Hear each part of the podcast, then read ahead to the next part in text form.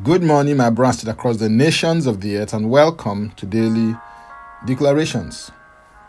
Our declaration is from Amos chapter 9 and verse 13, and it reads Behold, the days are coming, says the Lord, when the plowman shall overtake the reaper, and the treader of grapes him who sows seed. The mountains shall drip with sweet wine, and all the hills shall flow with it. One vital principle in the whole of Scripture is the principle of sowing and reaping. This principle can also be referred to as the law of giving and receiving, input and output, actions and consequences. This was put in force on the earth after the flood, and as a result of the covenant that God entered into with Noah. Under this covenant, it is clear from Genesis 8 and verse 22 that while the earth remains, seed time and harvest, cold and heat, winter and summer, and day and night shall not cease. This covenant is still in force to this day. Ordinarily, normally, and naturally, it is the reaper that should overtake the plowman. This is because it's a lot easier to reap than it is to sow, and plowing involves sowing. It is much more convenient to pluck what has been planted than to be involved in the actual process of planting seeds in the ground.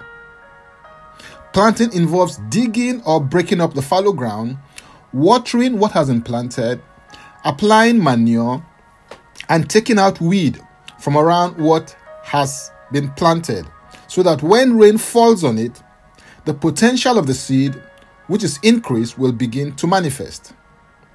The activities involved in plowing is also much more tedious, involving, and complicated as opposed to what it takes to reap. Psalm 126, verse 5 and 6 declares, Those who sow in tears shall reap in joy. He who continually goes forth weeping, bearing seed for sowing, shall doubtless come again with rejoicing, bringing his sheaves with him. The concept of the plowman overtaking the reaper, therefore, has to be driven and powered by a realm that's above and beyond the natural realm. This realm is the supernatural realm of God. It will require supernatural input for the plowman to overtake the reaper. This enabling grace is what the overtaking anointing is all about. When the overtaking anointing manifests, the unusual and the uncommon begin to manifest in your life. And two drivers of it are season and opportunity. In Ecclesiastes 9 and verse 11, the Bible says, I returned and saw under the sun that the race is not to the swift, nor the battle to the strong, nor bread to the wise, nor riches to men of understanding, nor favor to men of skill, but time and chance happen to them all. The normal expectation is that the race should be won by the swift, the battle should go to the strong, bread should be the preserve of the wise, men of understanding should have lots of riches, and men of skill should have lots of favor. However, that is not always the result in actual experience. Time and chance refer to season and opportunity. So learn to discern the season that you are in so that you can maximize the opportunity it presents. Because God makes all things beautiful in its time. As you understand the times, you will maximize the opportunities and experience the overtaking anointing go into full gear in your life. This is how to provoke the grace to cause you to overtake to begin to manifest in your life. Hallelujah. If you're interested in receiving tremendous value from other inspiring, insightful, and empowering sources, then subscribe my Linktree account, Francis Ubeku. And Francis Ubeku is a single. So simply click the link and it will take you there. Now, let's take the declaration together, and I stand in agreement with you as we do that. Father, I thank you for the manifestation of unusual and uncommon grace in my life. I connect to the overtaking anointing. I receive the grace to discern key and strategic seasons in my life, and I maximize the opportunities that they present.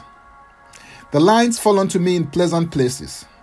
and I walk in my heritage and in my goodly inheritance.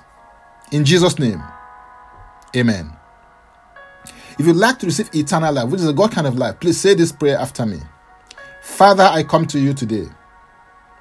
I believe in my heart that Jesus Christ died according to the scriptures. He was raised from the dead for my justification. I receive this Christ into my life today as my Savior and my Lord. I am now a child of God. Thank you, Father. In Jesus' name. Amen. If you just prayed this prayer, please send an email to info at ignitedailyinspirations.com. That is info at ignitedailyinspirations.com using next step as a subject. So help you grow into maturity in Christ. For tips on leadership, wisdom, and inspiration, connect me on Facebook, Twitter, and Instagram. Subscribe, follow, rate, review, download, and share episodes of Daily Declarations podcast on Apple Podcast and Spotify. Before I come your way again, I want to pray for you and bless you. May the Lord bless you. May the Lord keep you. May the Lord make his face to shine upon you and be gracious unto you. May he lift up his countenance upon you and may he give you peace. In Jesus' name, Amen. I am Francis Ubeyeku. Bye for now and God bless. Jesus Christ is Lord.